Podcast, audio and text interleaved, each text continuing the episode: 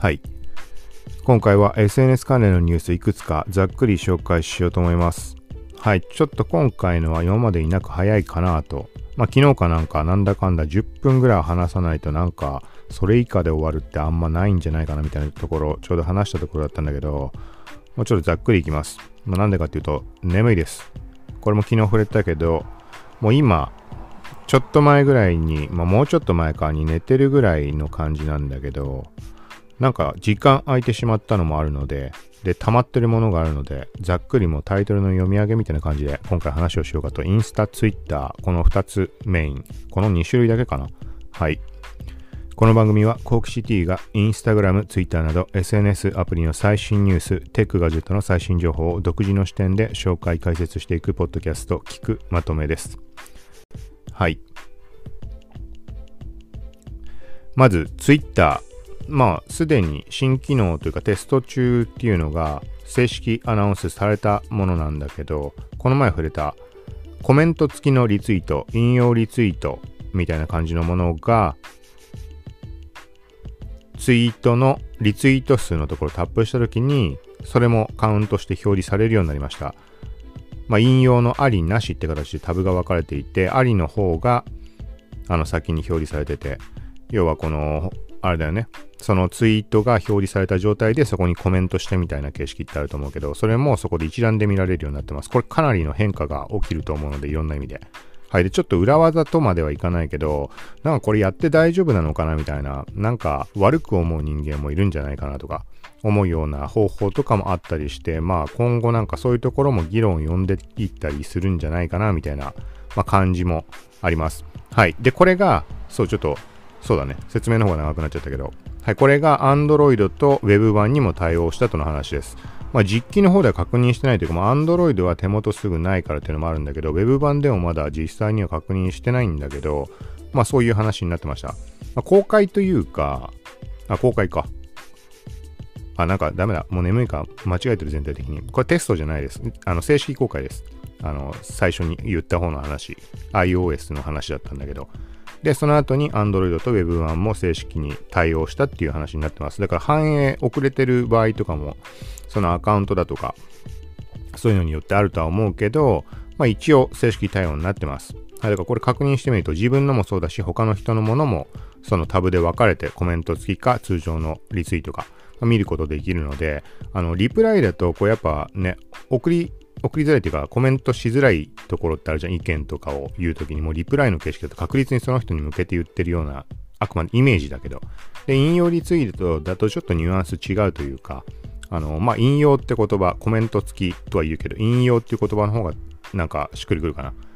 なんか引用してそこに対してコメントをつけてるみたいなイメージか、もしくは直接もうその人にメッセージを送ってしまってるかっていう差がリプライかコメント付きリツイートだとあると思うんだけど、だからその分多分ね、手軽にやっぱコメント付きリツイートでしやすい感覚があるんだと思うんだけど、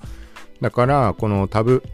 あのなんか気になったツイートいっぱいリツイートとかかかってるようなところの数字のところそこタップするとそこでコメントをつけてるものがあるからだからみんながどんな意見を持ってるかっていうのがバーッと、うん、見られるからすごいいいなと。でリプライと違って見づらくないし、はいまあ、こんな感じになってるんでまあ一回チェックしてみるといいんじゃないかなと思います。はい。で、もう一点、この前 iOS13.5 最新アップデート、これが公開されたって言った時に、マスクをつけたままでも Face ID があのー、動作するってことじゃないんだけど、Face ID は起動せずに、あのー、すぐにパスコードの入力画面になるみたいな、なんかそんな話しました。で、その時触れ忘れたというか、後で気づいたんだけど、前々から上がっていた話で、iOS の13.4.5かなんかで、Apple Music からインスタストーリーにシェアができるみたいな、なんかそんな話上がってました。で、結局13.5が公開されたわけだけど、正式公開。で、試してみたらそこで使えるようになってました。はい、なので、今現状は Apple Music から、あのー、シェア、共有ボタンとか押すと、インスタ、まあそこを、そうだね、自分で選ぶ形取れば、ストーリーズを作成中ですみたいに出て、はい、で、シェアができます。で、ストーリーズ投稿すると、まあ再生はできないんだけど、Spotify と同じで、左上に、まあ Apple Music で聞くみたいな感じのリンクが表示されるので、はい、そこから、まあ、聞いてもらうことが可能なはずです。はずっていうか、試したらなんかね、うまく再生されなかったんだよね。一瞬ブラウザが開くんだけども、リダイレクトかかってアプリ側が開いて、で、アプリ行っても、なんかね、空っぽみたいなページになっちゃうみたいなのが何回やっても、そんな感じでした、その当日は。はい。で、ブラウザの、なんつうの、別に自分では起動もしてないんだけど、ブラウザを一応サファリを見てみると、そこにはページが開いてるっていう。はい。まあなんか、そんな感じにはなってました。はい。で、続いて、インスタグラム。これちょっと曖昧なんだけど、なんか音楽の著作権に関するエラーとか警告表示みたいな、これがインスタライブとかでもなんかすぐに表示されるようになったみたいな、そんな話です。これ元の元のことはあんまり知らなくて、そもそもなんだろうな、その著作権とかそういうとこは、あの音楽関連とか特にあの気にしてるところがあるので、動画作成するときでも、うん、ポッドキャストの件でも触れたことあると思うけど、だからあの勝手に自分の好きな曲を流すとかっていうのはまあ、ね、絶対しないようにしていて、で、なんかね、その音楽付きでやると、インスタの方で自動で判定して、なんか投稿できませんだが、この音楽は使えませんとか出るって話って昔からあると思うんだけど、一回も目にしたことないんだよね。だからわかんないんだけど、まあそれと同じことなのか。うん、なんか何してもインスタライブの中で音楽、そういう著作権的に問題があるようなものを使っていると、この上部のところに背景赤でなんかメッセージが出て、ちょっとね、ニュアンスも違うかもしれないし、もしかしたら全く内容違うかもしれないけど、まあ何にしても、あのー、勝手に勝手にっていう言い方いいかわかんない。なんか中止してしまうみたいなライブを。はい。だから、その曲を止めるとかなんか、その対応しないと、あの、なんか中止されてしまうみたいな、はっきりはわかんないです。なんとなくそんな感じのイメージじゃないかなぐらいの話にちょっと留めておいてもらいたいけど、もう正式なニュース日本国内で上がってるかどうかわかんないので、はい、この辺り確認取れたらまたブログ書くなり補足するなりはしようと思うので気になる人はちょっと自力でチェックしてみてください。はい。続いて、はい、これもちょっとだけ昨日だかのものすごい長い配信の後ろで触れた、はい、Twitter でフォロワーさんが教えてくれて画像のスクショとかそういうの、あのー、まあ、使って OK っていうふうに、言ってもらったので、はい。で、記事を書いたもので、インスタストーリーズの画面がガラッと変わりました。まあ、今現状はまだテスト中だと思うんだけど、4月の末ぐらいにこの話って上がっていて、その後に5月になってから、どんぐらい前だろうな、数日前か1週間前ぐらいにいつもの、あの、ジェーンさんが開発中画面みたいなのを出していて、で、後々調べてみたら、なんかその前後ぐらいに、あの、全然、あの、一般的な人たちもそういうのをツイートしてる人、海外では見かけました。日本国内はちょっとあんま調べてないかわかんないんだけど、はい。で、まあ何にしてもそのフォロワーさんから提供してもらったもので、動画とかも撮ってくれたので、まあ見てみると、まあどう違うかっていうと、通常ってこのね、下の方にシャッターボタンがあって、まあ、左から順番にライブ作成モード、通常、で、右の方に行くとレイアウトだとか、ブーメランとか、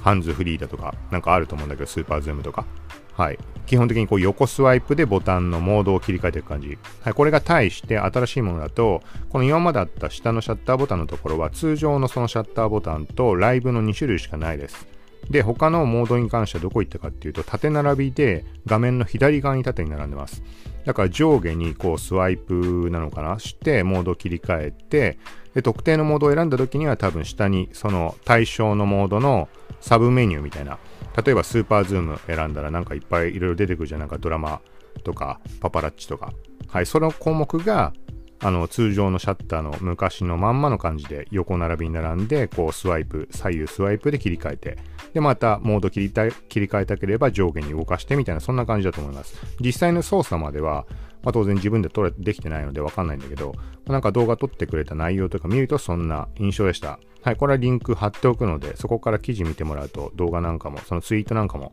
はい、直接見てもらえるので、はい。続いて、続いてもう一個あったはずなんだよな。今リストアップしてたとこにないんだけど、インスタグラムでなんか、あ、これはもうニュースとして上がってたかな。国内で上がってたのかってちょっとチェックしてないけど、あのー、4月ぐらい、4月、いつ上がったかわかんないけど、Facebook ルーム、ルームズっていう、まあ、 Zoom 対抗みたいな感じの、Facebook メッセンジャーで、この複数人、最大50人までかなんか参加して、まあ、ビデオチャットができるっていう、そういう機能が発表されました。で、海外ではもう実装したのかもしれないけど、で、それが徐々になんかこう拡大していって、なんか他のアプリからも開けるようになったとか、なんとかなんか、ちょこちょこ話がこう浮上してきていて、で、昨日の段階でインスタグラムの、えっ、ー、と、ビデオチャットの画面かな？ビデオチャットの画面、ビデオチャットのとこから招待する画面、そこになんかルームを作成みたいな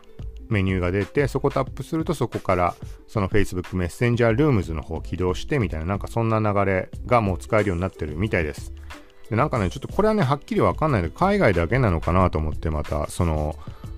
なんか自分の手持ちのアカウントはいろいろ見たけど全然表示されなくて、ただ中には日本も一部対応してる人もいるみたいだみたいに言ったけど、まあ本当かどうか謎です。はい。まあ、というところで、Zoom の代わりっていうところで使う形として、一つ候補としてはいいんじゃないかなと。ただ、ファイルの共有動向とかちょっと把握してないけど、これも記事書いたので、前に。内容、俺も忘れちゃってるだけで。それは一応リンク貼っておきます。その Instagram の件はまだ追記してないので、これも後で足すけど。はい。まあ、というところで、今回はまあこんな感じで、はい。まあ、って言ってももう10分経っちゃったんだね。ちょっとなんか時間本当に空いてしまいそうだったんで、今回このまとめて話したもの、以前に上がっているテスト中機能とかってものが、なんかもう追えないんじゃないかってぐらいの数溜まってるんだよな。10個とかじゃ効かない気がして、はい。うん、そうだね。なんか全体的に追いついてないです。ブログを書かなきゃいけないって言ってた、その、ちょっとだけ触れたガイド機能、まだポッドキャストですらあんまり触れてないガイド機能ってものとか、この前の Facebook ショップス、はい。店舗ビジネスを行ってる人たちがショップ機能をインスタグラム上で使えるっていうそういうもの、それに関してもブログの記事結局書けてないので、まあ、この前1時間ぐらい話したやつ。はい、まあみたいな感じで、まあ、とりあえず1回配信をしちゃった方がいいかなと寝る前に。はい。ということで、またこんな感じで配信していきます。はい。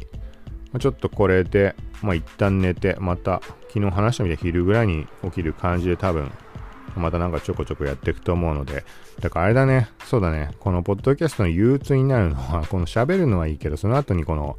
概要欄多少ないとも整えなきゃいけない。で、今回みたいに項目何個か入れた場合に関してはリンク貼れるものはありますって言ったけど、